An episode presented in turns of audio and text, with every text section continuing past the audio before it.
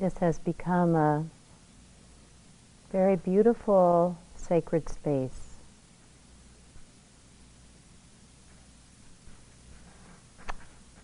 And it's tempting not to say anything at all.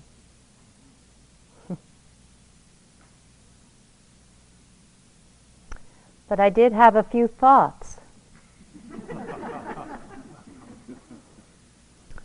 About thoughts. So this is a, a talk on uh, thinking. and I uh, was quite inspired by some of the things that Eugene brought to us last night, so I wanted to kind of start there. And I'll begin with a quote of uh, Suzuki Roshi, who said, When you are sitting and thinking of your problem, which is more real to you? Your problem or you yourself. The awareness of your presence right now is the ultimate fact. There we are, the relative and the universal, or the relative and the absolute, existing right here in this presence that we hold and in the very mundane, often very mundane content of our thoughts. They're right here together, no separation. And sometimes we do take our thoughts to be quite real. And sometimes something opens and we get a glimpse or a flash of presence. The same presence that was with you when you were born, the same presence that will be with you when you die, the presence that is unconditioned, unfabricated, that has nothing to do with effort or time spent meditating the luminous mind which is given us as our birthright. What Urgyen Tulku calls self-existing wakefulness. He said it is present in the mind streams of all humans from the beginning of primordial time. And it is right here with us.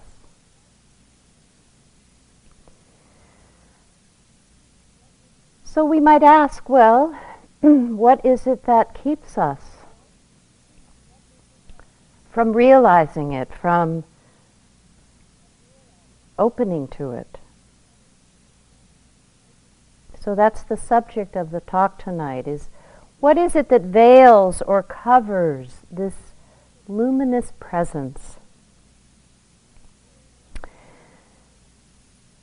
So many of you have heard of the monk Buddhadasa, who uh, lived for many years in southern Thailand, was quite a uh, uh, renowned for his wisdom and his understanding.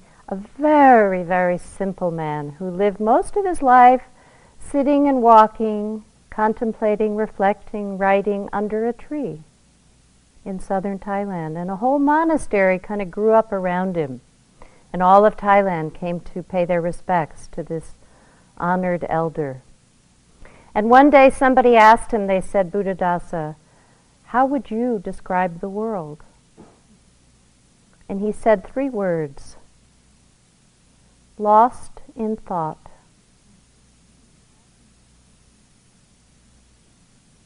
Sitting here, we can see that, can't we? all those beings in here and out, outside in what we call the world, completely lost in thought worlds. So when we see this, and we see it most acutely in our own practice, we get kind of discouraged, don't we? At times we get a little bit alarmed. Oh my gosh, how am I ever going to get rid of all of this thinking? Or if only I could get rid of this thinking. Well, this is not actually the goal of practice. So that should be good news to you. You don't have to get rid of thinking.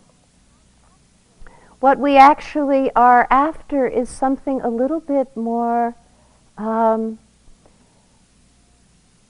challenging in a way, which is to understand the nature of thought, to see thinking for what it is. There's a Tibetan saying, it's a tall order to ask for tea without leaves or for meat without bones. As long as you have a mind, there will be thoughts and emotions. It is unrealistic to expect a mind not to have thoughts like an ocean has waves. There is a cartoon from the New Yorker of a woman go, who goes to the doctor, and he, he, she's sitting in his office, looking kind of shocked, and he's saying to the, the the doctor is saying to her, "There is no cure, Mrs. Handler. That's because there's nothing wrong with you." minds, minds think. That is what they do. So we mustn't imagine that there is a cure for something that is like part of nature. It's part of the nature of mind to think.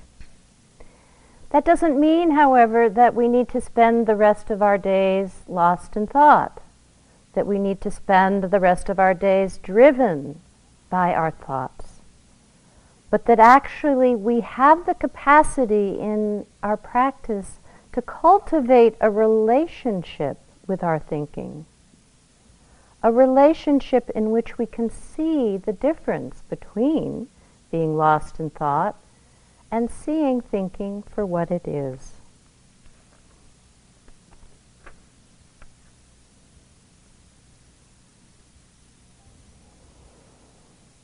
We could say the point is not to get rid of thinking, and certainly thoughts have a great power and place in our lives.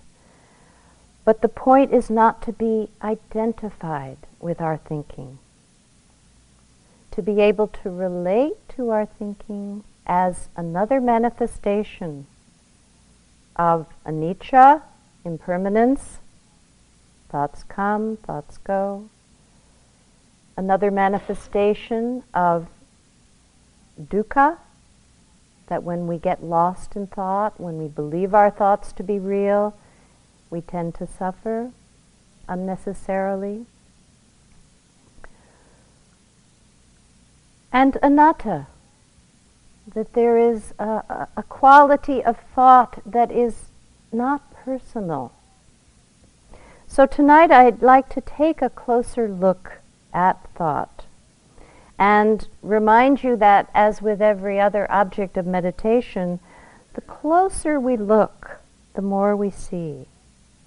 And the more we see about any of the objects of meditation, the less likely are we to get caught, to get identified, to get entangled. So, first, I'd like to look at the anatta aspect of thinking because I think it is the that aspect which creates um, the most confusion for us. And and then then after we have done that, I'd like to um, explore four deeply conditioned patterns of thinking which we can directly experience in our practice that will give us more insight into how it is working in us. And as always with the Dharma, but I feel like it's just somehow important to mention, this talk is meant to point you really back to your own experience. where the reality of what I am saying lives.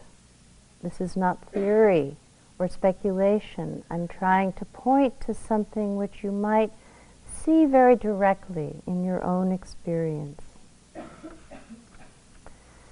So, this word anatta, or emptiness of self, what this is pointing to is that here we are. We appear as a body with sense doors, and we appear as a mind. And when we really look, we cannot find a locatable someone who is directing or controlling the body or the mind. For example, the breathing. The breathing. We can look at each of these components and we'll start with the breath. Our breathing begins at birth, and breathing is occurring even as we speak. The breath breathes itself. You don't have to remind yourself to inhale, to exhale.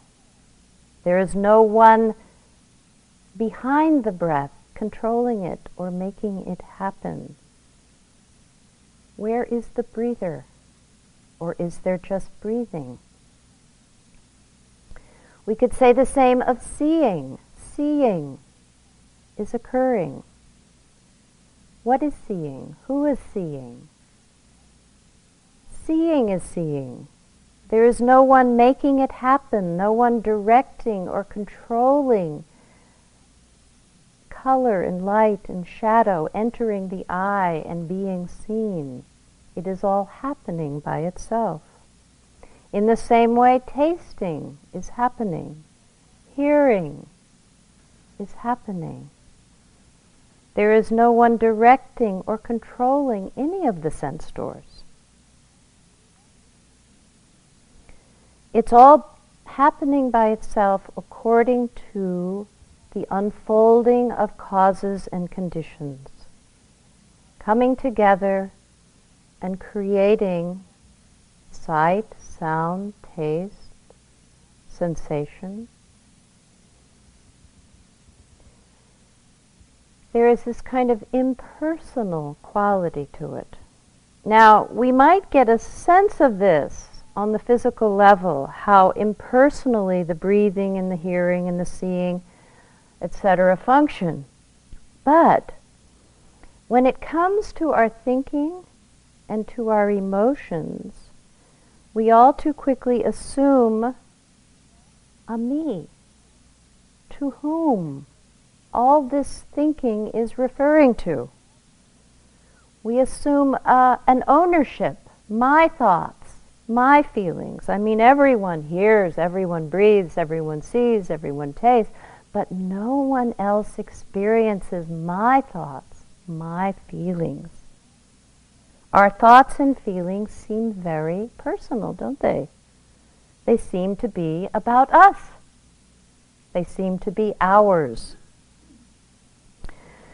So let's look more closely at this. How personal really is our thinking? First of all, what language do you think in?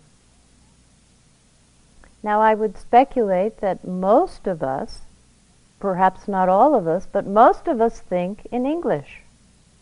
Perhaps some of you do not think in English. If you were born in India, for example, you might be thinking in Hindi or Tamil or Parsi. We learned as children to think in English. In fact, most of us can only think in English. If we were to say to you for the remainder of the retreat, please think in Hindi, you probably wouldn't have too many thoughts, would you? we also can only think in the words that we have learned. We don't think in words that we don't know the meaning of. Do we? I don't. if I don't know the meaning of the word profligate, I'm not likely to be having a lot of thoughts that include that word. We were given language by our parents, by our teachers, and where did they get it? Where did they get their language? From their parents and their teachers.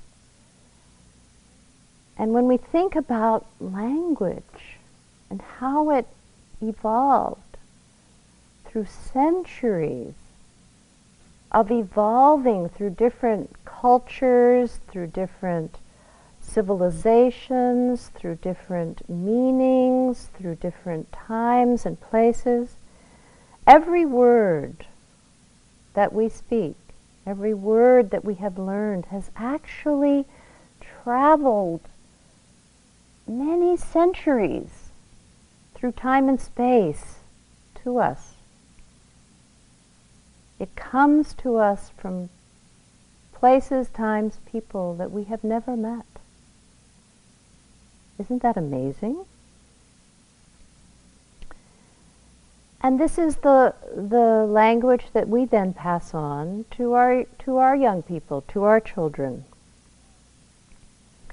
But we live so much in this kind of sea of words and language and meanings of words that we hardly notice how much it is conditioning our view of reality and of ourselves. We take all these words and construct a shared reality. We give enormous uh, power to knowing the names of things, to knowing words. Another cartoon, oh, it's, it's not a cartoon, it's a little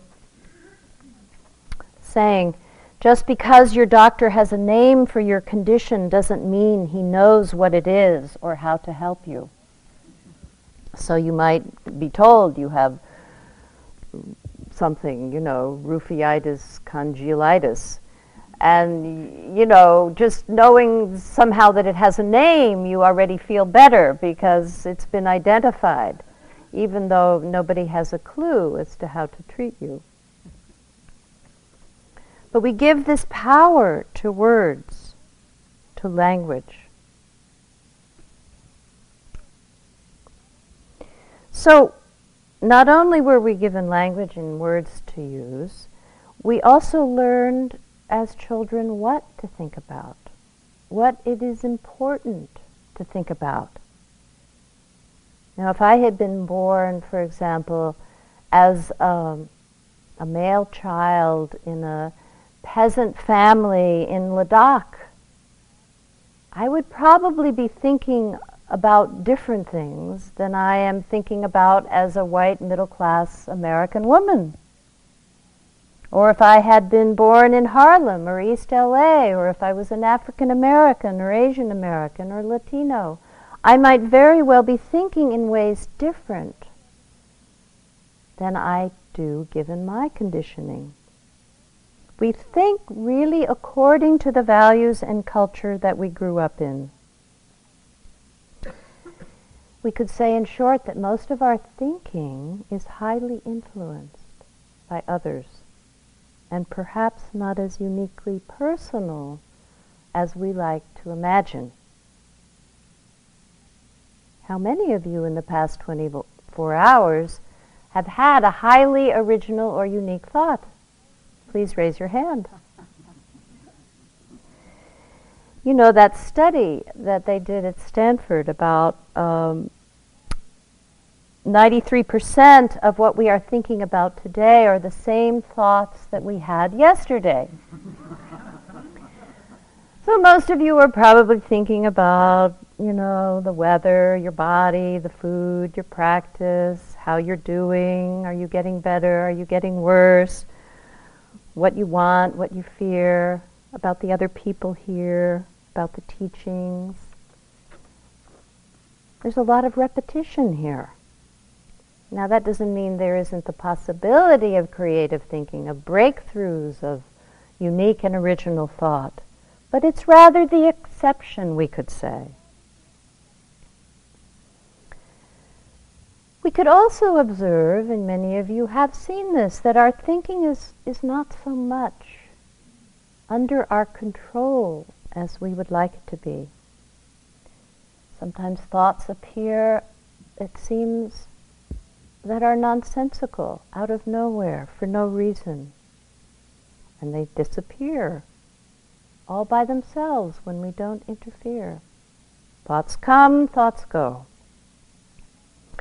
And just as we can control our breathing for certain limited periods of time, we can see that we can exert some control over our thinking. But even when we are trying to focus and exert control, our thoughts still seem to have a life of their own, sometimes with rather humorous results. When I was doing metta practice uh, for a long period of time, one of my phrases was, May I be free from harm. And so I would be saying this from morning till night for days on end. May I be free from harm. May I be free from harm. And suddenly I heard one day, May I be free from Harry. and I thought, Harry, you know, like who's Harry? I don't know Harry. And I'd be saying, May all beings be free from Harry, you know.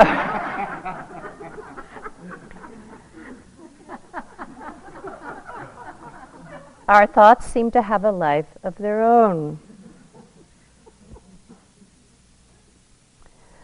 So these are some of the aspects of this quality of the uh, uncontrollable and um, rather uh, universal aspects of our thinking.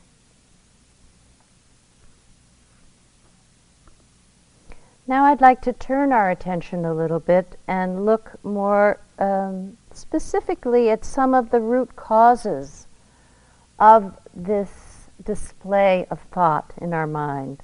This, this ongoing display of thought is, is called uh, papancha, which is a Pali word. And it means, uh, well, what it is, is the tendency to get lost in thought. More uh, technically or accurately, it is called mental proliferation, or the unbidden going of the mind away from the present to experiences or objects. The unbidden going. You're sitting minding your own business, and suddenly you're back in the fourth grade. You're sudden, you're you're minding your own business, and suddenly you're projecting what you're going to say to your boss when you leave here in two weeks. It is thinking which takes us further and further away from the actuality of this moment, of this living moment. One of the older texts um, describes papancha as this the propensity of the worldling's imagination to erupt in an effusion of mental commentary that obscures the bare data of cognition. the bare data might be a person walks in the room. The effusion of mental commentary would be all of your reactions and thoughts about the person. All the person has done is walk in the room, and suddenly there's this whole papancha that begins to happen. So papancha is this unbidden eruption of thought, and it also implies a projection onto the objects of the world, characteristics that are not there. And because Papancha invests objects with various projected characteristics. It prevents us from actually seeing things as they are. In other words, and this happens really quickly, but beginning to know about it, we can begin to notice it in our practice. So, we like something. We imagine and project positive qualities onto whatever that is, whether it's a person or a, a sunset or a, a taste, a smell. We don't like something, and we imagine and project onto that object negative qualities, whatever it is. So this is just a description of how it works. And this is something you can actually observe in your own practice.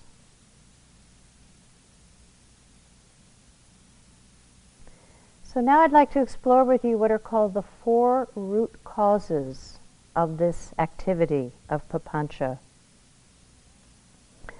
The four root causes are tanha papancha, which is the proliferation and projection of greed, of desire, of the wanting mind. Dosa papancha, the proliferation and projection of aversion, of not liking, of fear, of hatred, of uh, judgment.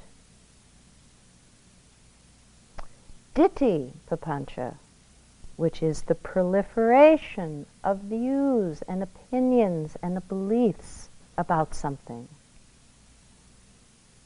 And finally, manya papancha, mana papancha, which is the proliferation of identity through thought. The thoughts about ourselves, the story we tell ourselves about who we are and how we're doing starring the ever present me. So I'd like to go through each of these and explore a, a little bit of, of, each of these with you. The first is uh, tanha papancha, the projection of greed.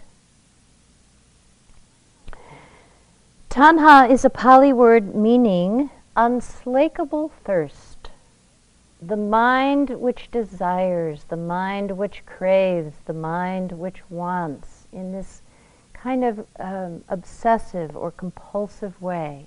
It's not an idle wanting, it's a, it's a craving, it's a thirst.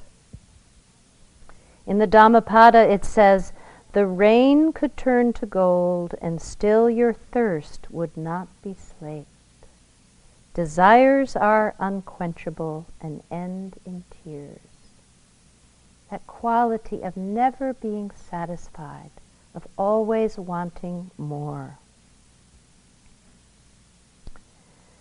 So tanha papancha is this projection of desire onto objects or experiences, making them appear desirable.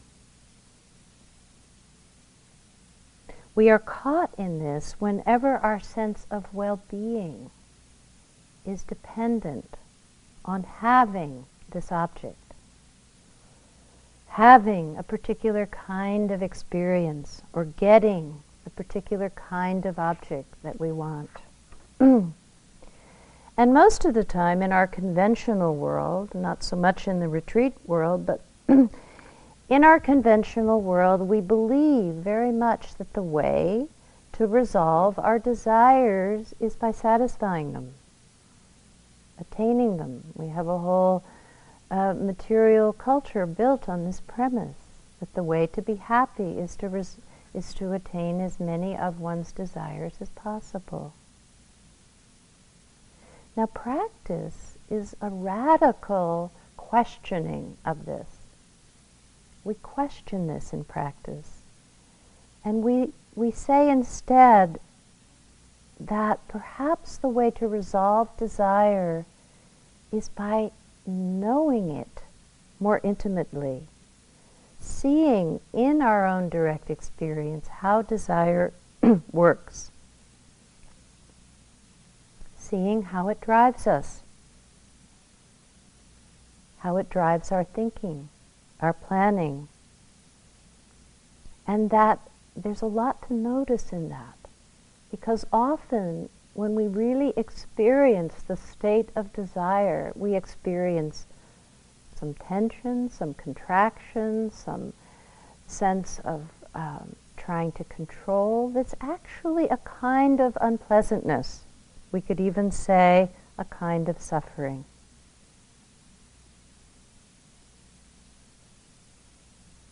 So, right now, I'd like to invite you, as a little experiment, to think of something you want.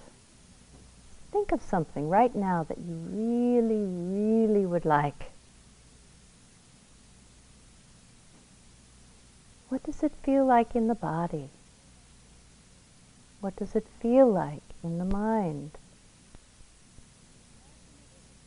Often it is a kind of narrowing of our attention, a kind of grip, or a kind of trance. We forget about everything else except what it is that we want. You know, the old saying, when a pickpocket meets a saint, all he sees are the saint's pockets. There's a lot that we miss out on when we are in the grip of desire, isn't, isn't it true? We get very focused.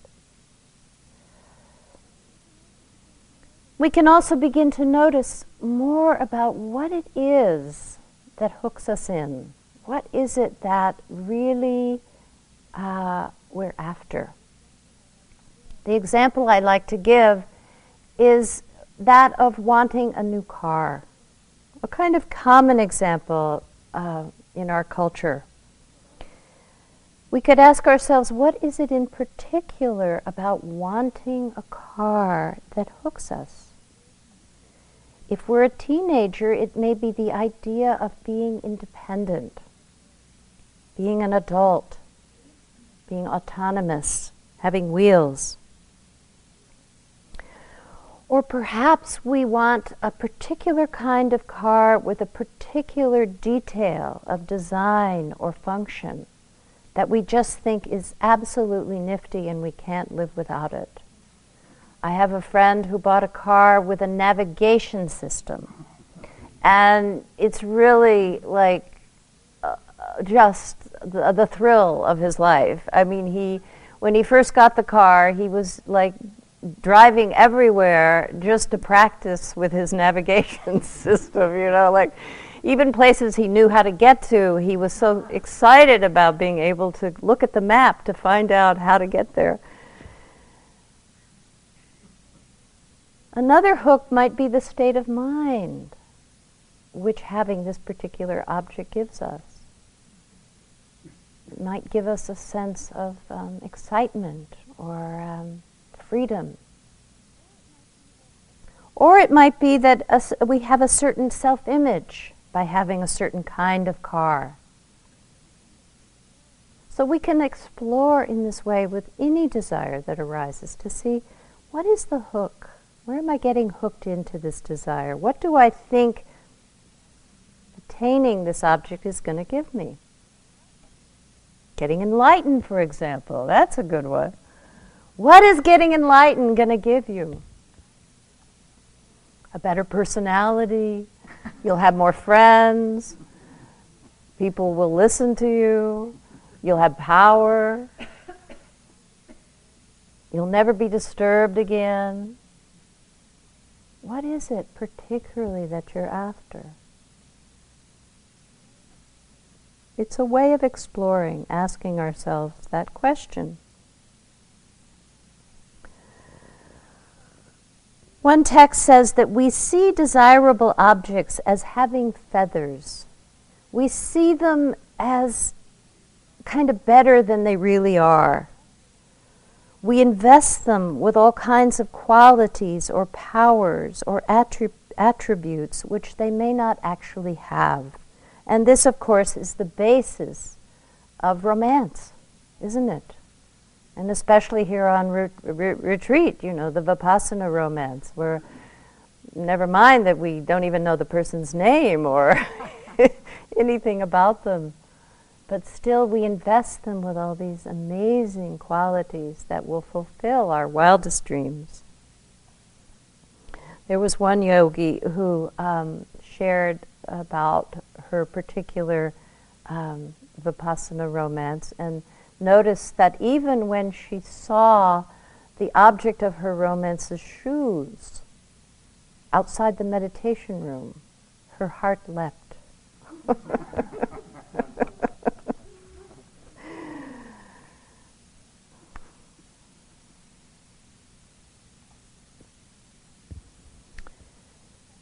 So there's an interesting question in all this because this is such an automatic tendency of the mind to project its fantasies of fulfillment out onto the objects and experiences in our world. And um, the question that gets raised is if all the if our projection of desire is withdrawn from the world does the world of phenomena, the world that we live in, cease to be interesting? There is a, a lovely um, poet by the name of Ryokan, um, hermit monk who wrote poetry and lived the life of solitude in his mountain hut, lived with very little, a robe and a bowl. In fact, that's the name of his poetry book. And he wrote a poem that says, Without desire, everything is sufficient. With seeking, myriad things are impoverished. Plain vegetables can soothe hunger. A patched robe is enough to cover this bent old body. Alone I hike with the deer, cheerfully I sing with village children. The stream under the cliff cleanses my ears. The pine on the mountain top fits my heart. I love that poem because it points us to a connection with reality that is not based on the satisfaction of all of our desires. The Buddha said that the highest form of knowing in this world is to see everything in its suchness, to see everything without projecting desire or aversion, without identification.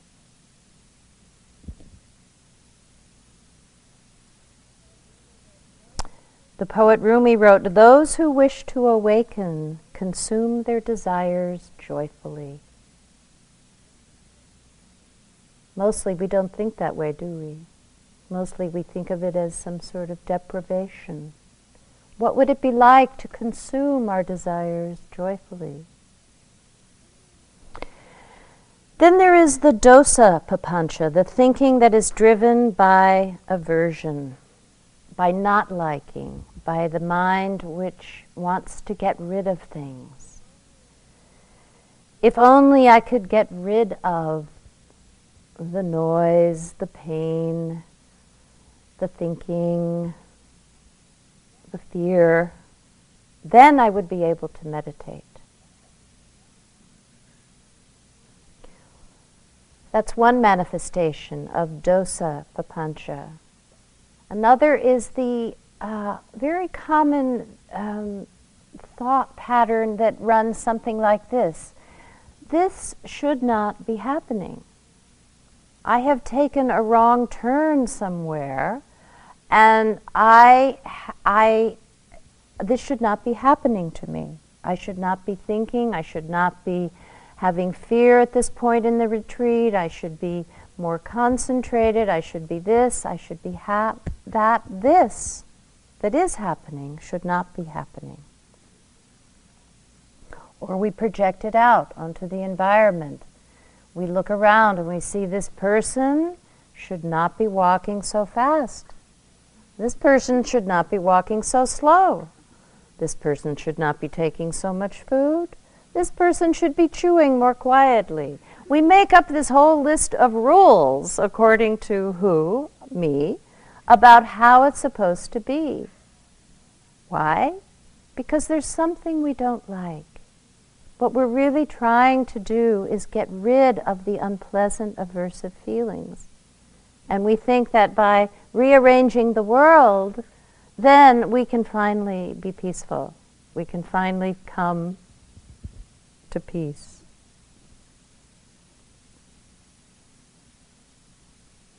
So we make up rules. What rules have you been making up for yourself or for others here? I bet you have a list. Take a look, see what's behind those rules. What is it that you don't want to feel? What is it that you are trying to avoid?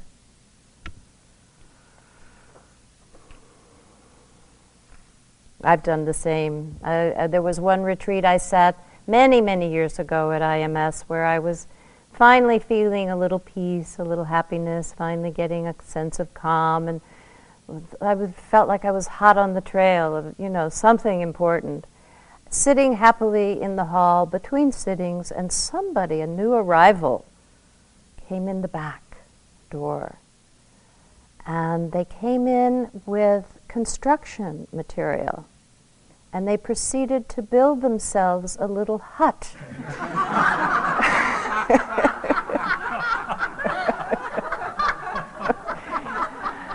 in the back of the hall. And I was just like, you know, trying to ignore it. And I'm peaceful, I'm happy, I'm not going to pay any attention to this amazing, what is that sound? I have to turn around.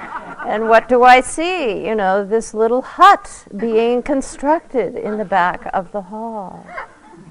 Well, I was convinced this was not right. You know, I had all kinds of ideas about why this should not be happening.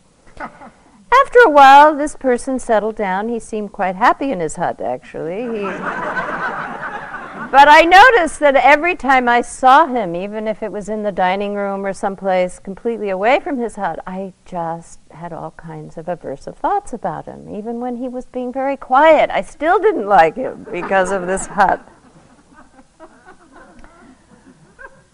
So we can see this thinking driven by not liking, wanting to get rid of it, wanting to change the world in some significant way.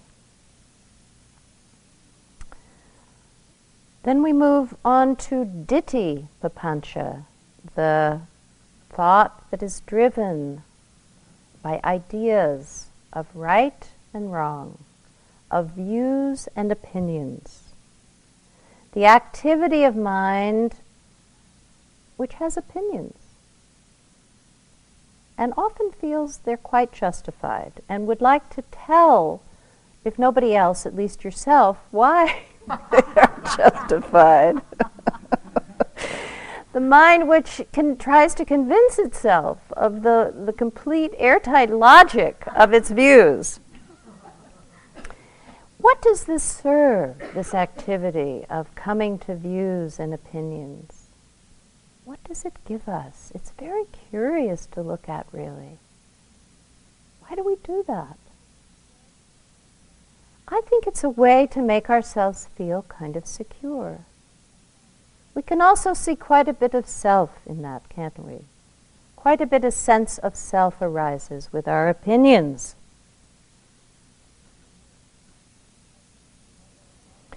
There's a cartoon of a, a husband and wife arguing, Mm. and you can tell they've been at it for a while. The woman is sitting with her arms crossed, the man is looking kind of desperate, and he's saying to her, Well, if it doesn't matter who's right and who's wrong, why don't I be right and you be wrong?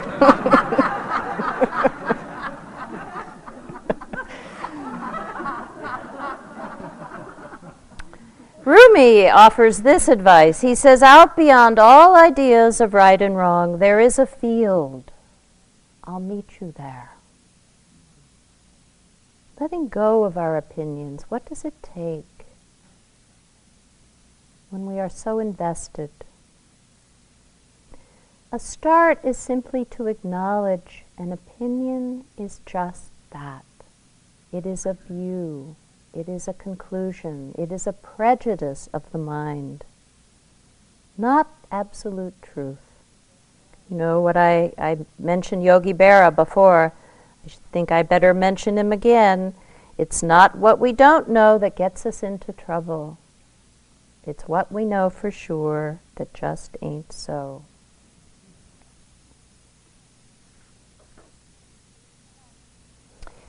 It seems that one of the experiences in life that we most avoid and resist is the experience of not knowing, of just not knowing the answer to something. We would rather have an opinion, even the wrong opinion, than simply not to know. But in practice, you know, we actually value the opening of the mind to not knowing, not knowing so much. And I would invite you all to just look at what is the actual experience of not knowing something, of saying, I don't know. What is that like for you? Live there a little while. Discover what that place is in you. The fourth root cause of papancha is called mana papancha, and that is the thinking about ourselves, telling ourselves the story of our lives, thought which takes itself to be me and mine. And this uh, me that we imagine ourselves to be is quite noisy. It has a lot of stories it wants to tell. It has a lot of uh, experience to think about. It has a lot to say, this me.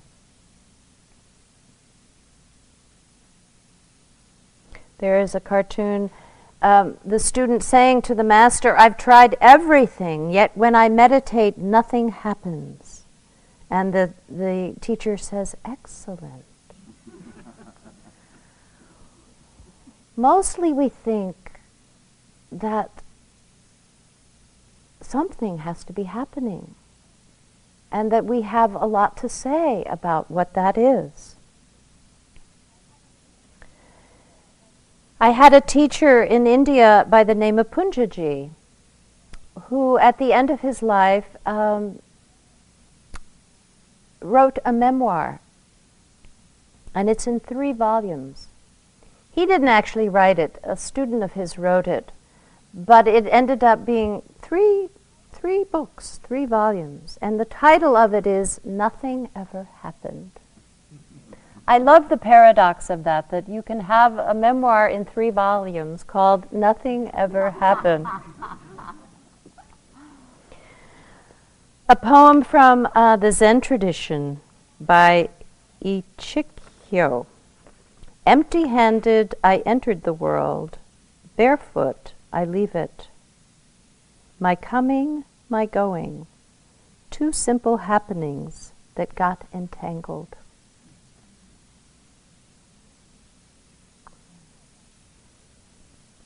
How many of us would be willing to uh, let go of our story to that degree? To simply let that be our life story.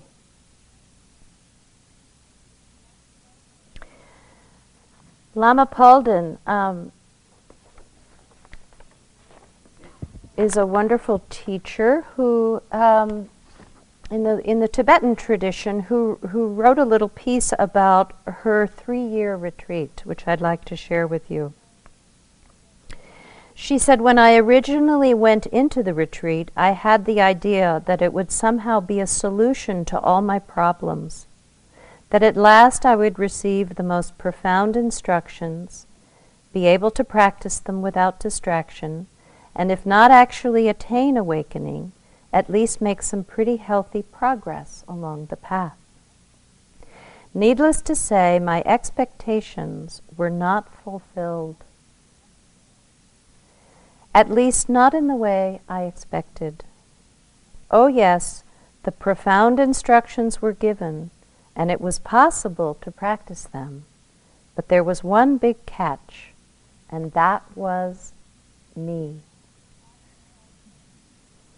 Buddhadasa says, We do not need to speak of the Buddha, the Dharma, or the Sangha, or any points of doctrine. We have to forget about all those things and begin our studies by examining the words me and mine, or rather the feeling in the heart which gives rise to these words. To truly understand me and mine leads to the extinction of suffering. So, seeing the thought that creates and recreates and holds on to and keeps creating this sense of self, this sense of me, I'm here, I exist, and this is my experience over and over and over again, creates a very uh, strong sense of self. Not that we need to get rid of it, but only again to see it for what it does to us. What is that about, that grasping on to me?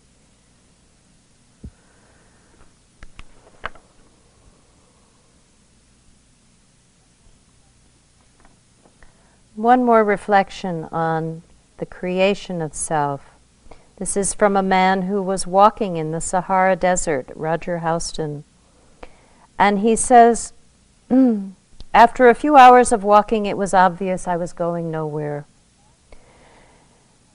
When I turned back to see how far I had come, the wind had already brushed my footprints away. I realized in the desert how our sense of self is so intricate, intricately bound up in its relation with something or someone other even if that other is no more than a sand dune.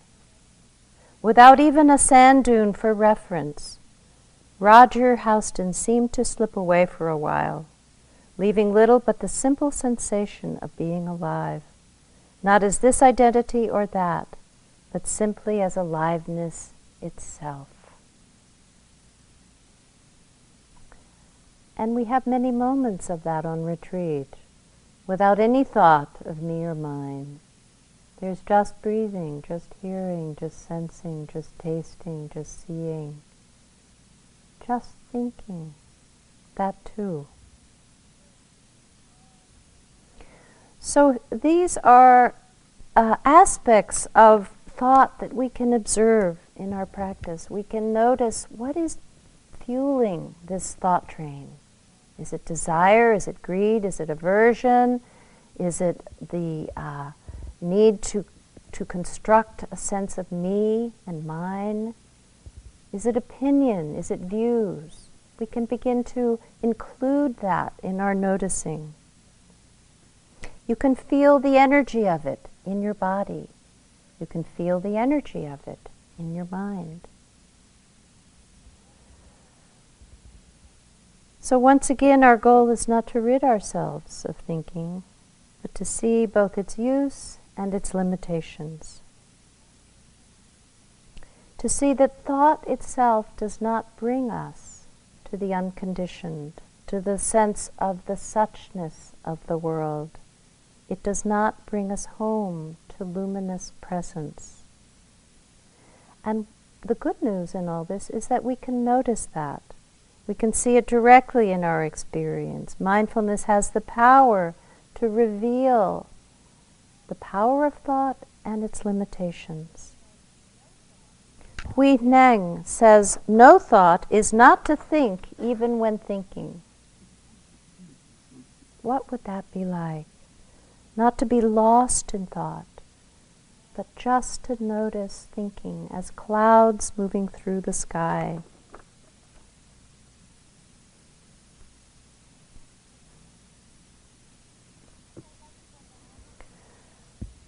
So I'd like to go back to the beginning with Suzuki Roshi.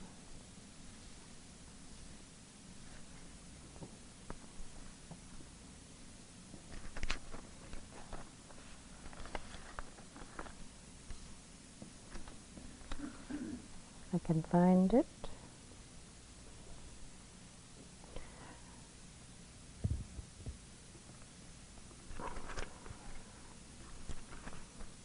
When you are sitting and thinking of your problem, Which is more real to you? Your problem or you yourself? The awareness of your presence right now is the ultimate fact. So we can include that in our practice. Let's sit together for a moment.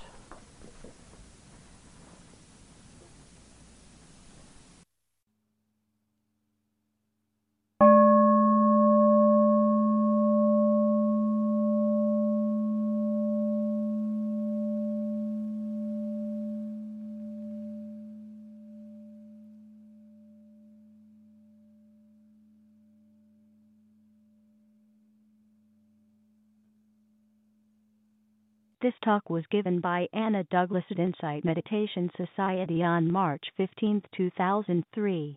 It is an offering of the Dharma. Thank you for listening. To learn how you can support the teachers and Dharma Seed, please visit dharmaseed.org slash donate.